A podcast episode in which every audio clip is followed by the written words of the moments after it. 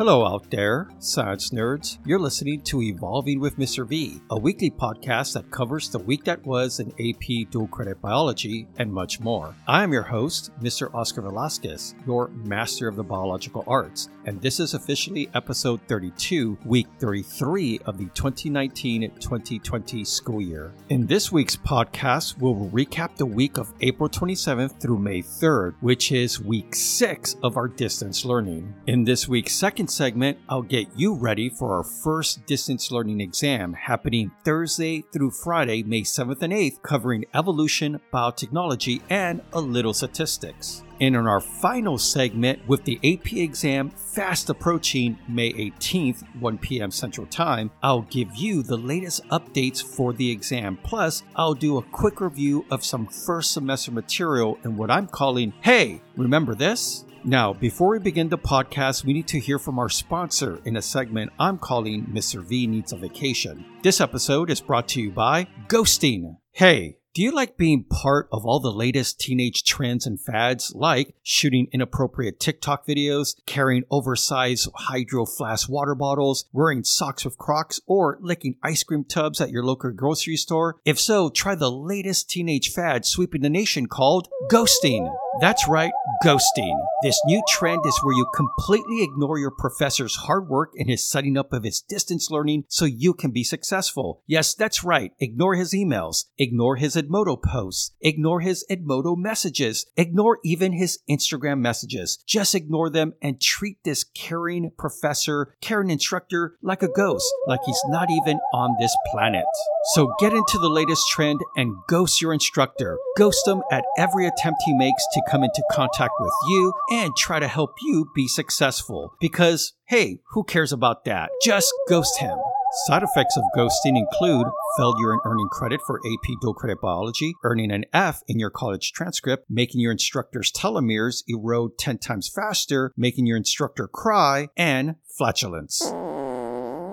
And we're back. So let's go ahead and press that rewind button and recap the week that was in AP dual credit biology. And for this 6 weeks of distance learning, our main concept we covered was some statistics, that is standard deviation of the mean and standard error of the mean. So we'll start off by discussing or reviewing standard deviation of the mean. So what is standard deviation of the mean? Well, it's a statistical test that measures the amount of variability or dispersion for a subject set of data from the mean, aka the average. So in other words, it's how spread out the data is from the mean. Are the data points near the mean or are they far away from the mean? Are they more spread out from the mean? Now, the equation we use in biology for standard deviation of the mean is the one you apply to sample data sets. Because in biology, we tend to use sample sizes of data since it would be nearly impossible to account for every single data point in a study. For example, let's say we're studying the length of dorsal fins in killer whales. Well, it would be pretty much impossible to measure the dorsal fin of every single killer whale on this planet. So instead, we take a sample size of 50, maybe 100 killer whales, and standard deviation allows us to infer what is occurring more in that bigger general population of killer whales. Now, the equation for standard deviation of a sample data set is going to be S, where S is standard deviation,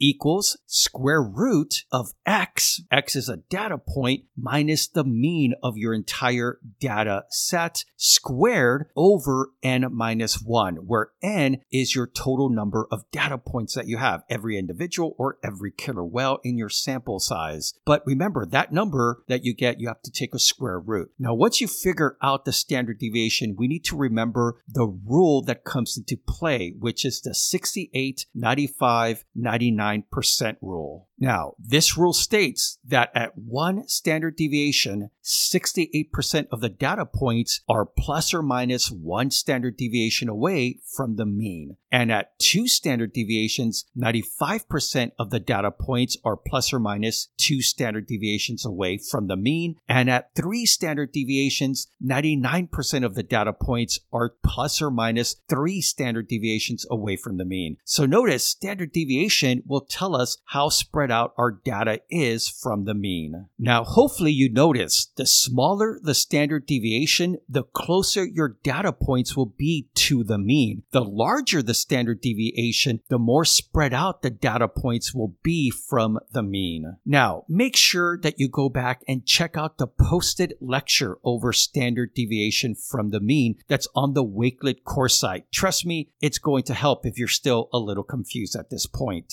Now let's look at standard error of the mean, aka adding error bars to your bar graphs. So standard error of the mean is a statistical test that measures how far the sample mean of the data is likely to be from the true population. In other words, it tells us how close our sample mean might be to the true mean if every single subject, individual, or data point can be included. Now, the equation for standard deviation of the mean is SEM, which stands for standard error of the mean, equals S, which is standard deviation, divided by square root of N, where N is the total number of data points. Now, this will give us a value that we add and subtract from our mean, and that will give us a range of where the true mean of the general population can possibly lie. So to draw error bars, you first have to graph the means of your data. So bar graph would be best. Then add the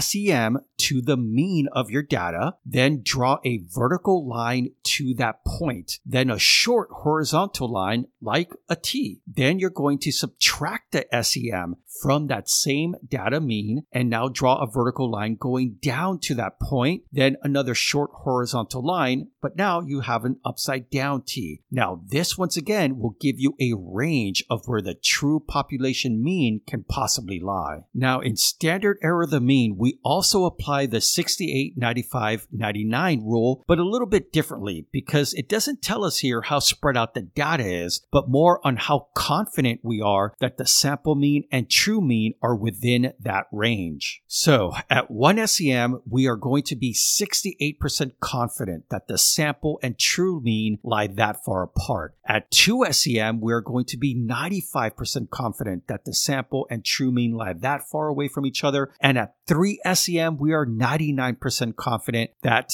the true mean and sample mean lie that far apart from each other. Now, in biology, the standard of acceptance is always at least 2 SEM or 95%. We want to be 95% confident in our data. Now, when comparing datasets to each other with error bars, what we look for is if error bars overlap between different datasets at 2SEM or 95% confidence level. If error bars overlap, we can state that the datasets are not significantly different from each other. So that's the key. If you see that error bars are overlapping when you're comparing different datasets, that tells us that they are not significantly different from each other. Now, if error bars don't overlap, then we can say that the data sets are probably significantly different from each other, since the true mean ranges between the data sets do not overlap.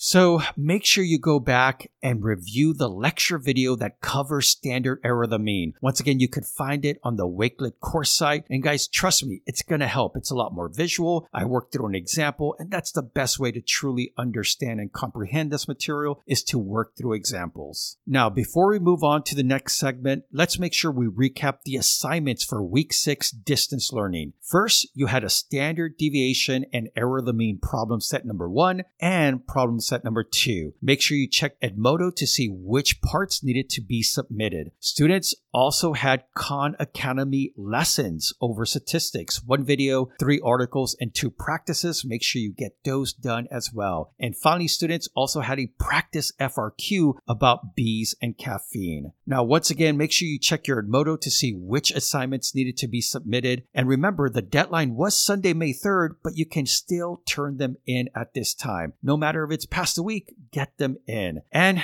guys, with that, it concludes the week that was in AP Dual Credit Biology.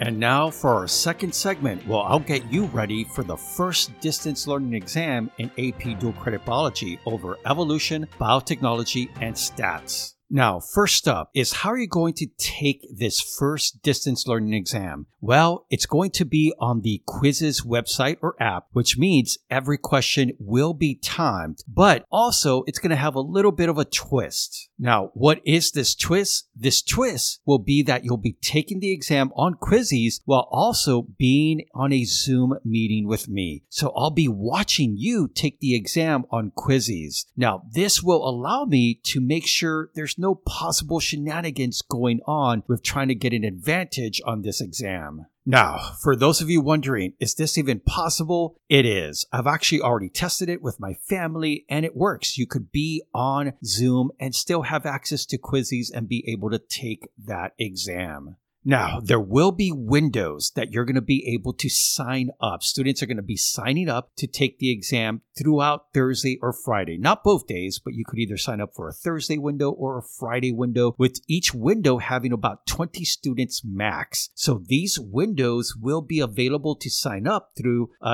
for starting on Wednesday. Now, for those of you who might not have a camera or video capability when it comes to Zoom, there will be windows, special windows for you to take the exam. So no worries if you don't have video capability. So that's how the exam will work. There will be about 6 to 7 windows open on Thursday and Friday each. So several opportunities for students to sign up and take the exam. So I'm sure this is going to go off without a hitch because you guys know technology is always reliable. Now, what about content? What about the exam content and breakdown when it comes to the questions? Well, this exam will be composed of 25 questions, so not too bad on length. And here's the breakdown. The breakdown is as follows. First, you're going to have about 11 to 12 questions over evolution, natural selection, microevolution, speciation, and origin of life. Now, most of these questions will be multiple choice, but there might be maybe one or two fill in the blank. Now, you'll also have another 67 questions that will address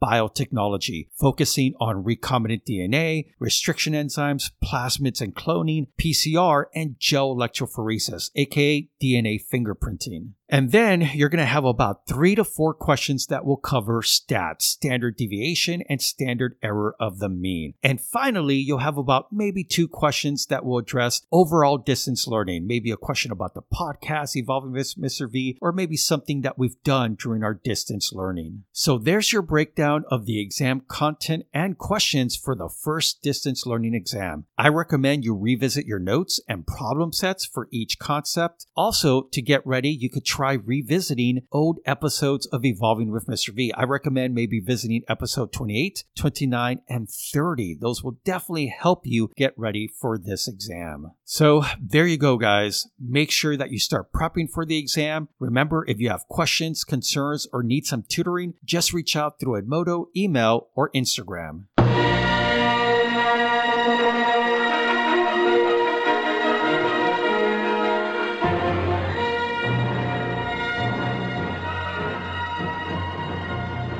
And now for our final segment. Well, I'll give you an update on the fast approaching AP Biology exam on May 18th, 1 p.m. Central Time, and review a first semester concept in a segment I'm calling, Hey, Remember This? But first, let's look a little closer at the AP Biology exam details. So here's the biggest detail for the exam, the date. Guys, the exam date, once again, is going to be Monday, May 18th, 1 p.m. Central Time. That's us. We are Central Time. Guys, if you missed the exam, there is one makeup date, Wednesday, June 3rd, 3 p.m. Central Time. So that's the date and time. Now let's look at the format. Guys, the exam will be 2 questions, 45 minutes. Now, question number 1 is going to be to interpret and evaluate some experimental results. You're going to have 25 minutes to answer the question, 5 minutes to upload your actual work. Now, this will be an 8 to 10 point question, and it's going to present students with an authentic scenario accompanied by data in a table or in a graph. The question will assess your ability to do the following in 4 parts. Part A is going to be worth about 1 to 2 points. They're going to ask you to describe and explain a biological concept, a process, or a model. Part B will be worth 3 to 4 points. They're going to ask you to identify experimental design procedures. Part C, 1 to 3 points, asking you to analyze data. And then Part D, 2 to 4 points, making and justifying predictions. So that's question one. Notice that's going to be the majority of your points. Now, guys, they're not going to expect you to be able to finish that entire question. What they're hoping for is that you can answer 2, maybe 3 parts. If you answer all 4, that's awesome. But guys, here's the key thing. You need to submit your answer. You have 25 minutes to work your answer, and you have to use those 5 minutes to submit. Don't use those 5 minutes to continue working, because if you don't submit your answer and your time runs out, that's it. You're donezo. It's over. Game over. You're not going to get scored. You're going to get 0 points for that question. So make sure you submit your answer. Doesn't matter if you have not finished. Now, let's look at question number 2, a conceptual analysis question. You're going to have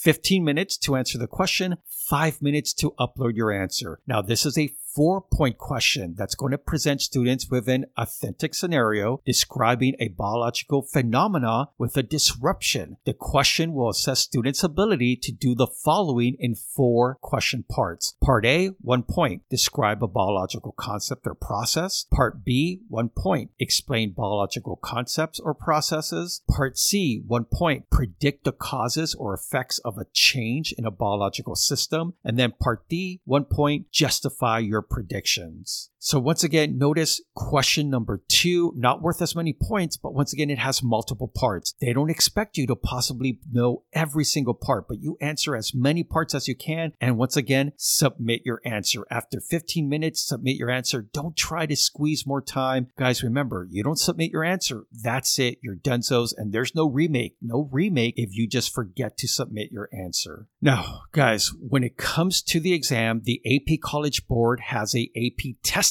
guide that you have to make sure that you look at. It kind of walks you through the procedures of taking the exam. Guys, you should be receiving your AP exam e-ticket very soon. If you haven't gotten it through email, you could also find it through the AP Classroom. Guys, there's a walkthrough video, like I mentioned, from College Board. Check that out. All this is available on a handout that I've already given to you that's on the Wakelet site, and I'll mention it again at the end. Now, guys, there's also a checklist you should do from College Board, and also a formula sheet that you can actually print out. Now, they've already told us that you don't really need a calculator. All the math can be done pretty easily. And the formula sheet, it's there to kind of just give you comfort if you need to know a formula. But once again, they're not going to really ask you for any high-level calculations. Now, this next part is extremely important. Guys, the AP Exam College Board has an exam demo that's already live and ready for you to practice. Please, please take this exam as many times as you want. It will help you have a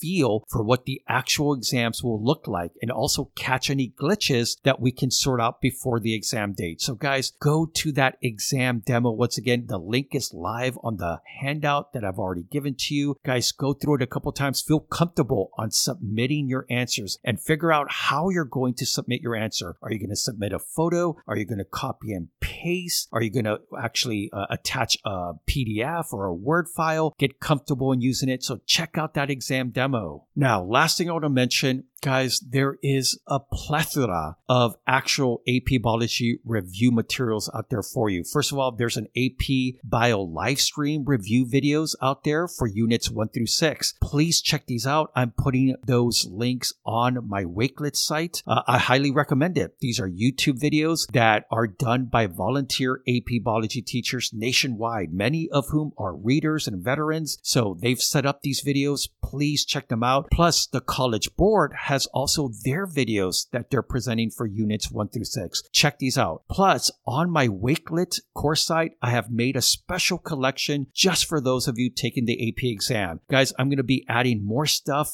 daily on there. I have quick little study guides for every unit. I have all these videos that I've just mentioned. They're on there as YouTube videos. Also, I'm going to have practice FRQs on there. Guys, it is your one-stop shop for all things AP Biology exam review material. So please check it out. It's definitely going to help. So those are the details of the AP Biology exam. Guys, all this information is available for you in that AP Biology exam guide. Guys, make sure you get that. It's on the Wakelet. I've sent it to you on Edmodo. Guys, make sure you look at that handout. It has crucial information. All those links are live, so you can click on those links and it's going to take you to the exam demo, take you to all these videos I've mentioned, take you to the walkthrough video. Guys, check out that AP Biology exam guide. Now, before we move on, let's do a quick review of a first semester concept. That concept being two important reactions, dehydration synthesis reactions and hydrolysis reactions. Now, a dehydration reaction, these are going to be reactions that build polymers. They connect monomers to form polymers and in the process release a water molecule. Now, dehydration synthesis reactions are connected to anabolic reactions that build molecules in cells and endergonic reactions that also build and require or take in energy. Now, hydrolysis reactions, these are reactions that break down polymers. They break them down back to their monomer components and in the process consume a water molecule. Now, hydrolysis reactions are connected to catabolic reactions that break down molecules in cells and exergonic reactions that also break down and release energy. Now, both dehydration synthesis and hydrolysis reactions are reactions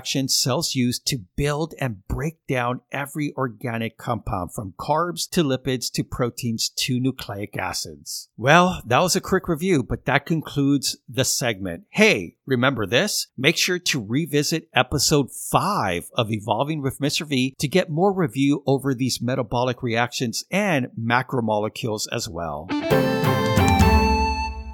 Now, for a couple reminders for the week. Once again, first distance learning exam will be Thursday through Friday over evolution, biotechnology, and stats. Also, don't forget to work on your feedback loop problem set and Khan Academy lessons. Both will be due on Sunday. And as always, if you need any help with your distance learning, please reach out. Reach out to me through Edmodo, email, or Instagram.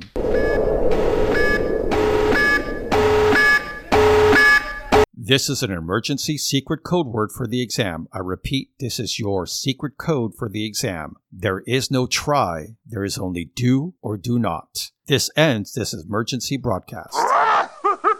Well, that brings us to an end of episode 32, week 33 of Evolving with Mr. V. I hope you found this podcast informative and somewhat entertaining. I want to thank Free Music Archive and Sound Bible for the music and sound effects on the podcast. This podcast was written, produced, and recorded by Velasquez Productions. Once again, don't forget to like, subscribe, and comment on the podcast on your podcast listening platform. Feel free to email me at ovelas@nisd.net with any comments or feedback. Guys, don't forget to follow the podcast on the new Instagram page called Evolving with Mr. V, and make sure you try to help me get that verified status. Well, this is your host, Mr. Oscar Velasquez, your master of the biological arts, signing off and reminding you to please, please, for your professor's sake, stop ghosting me. The next motel found ourselves in the woodwork. You're getting shady in the trees. For I lumbered my way through your private acres. I built me some stilts so I could see.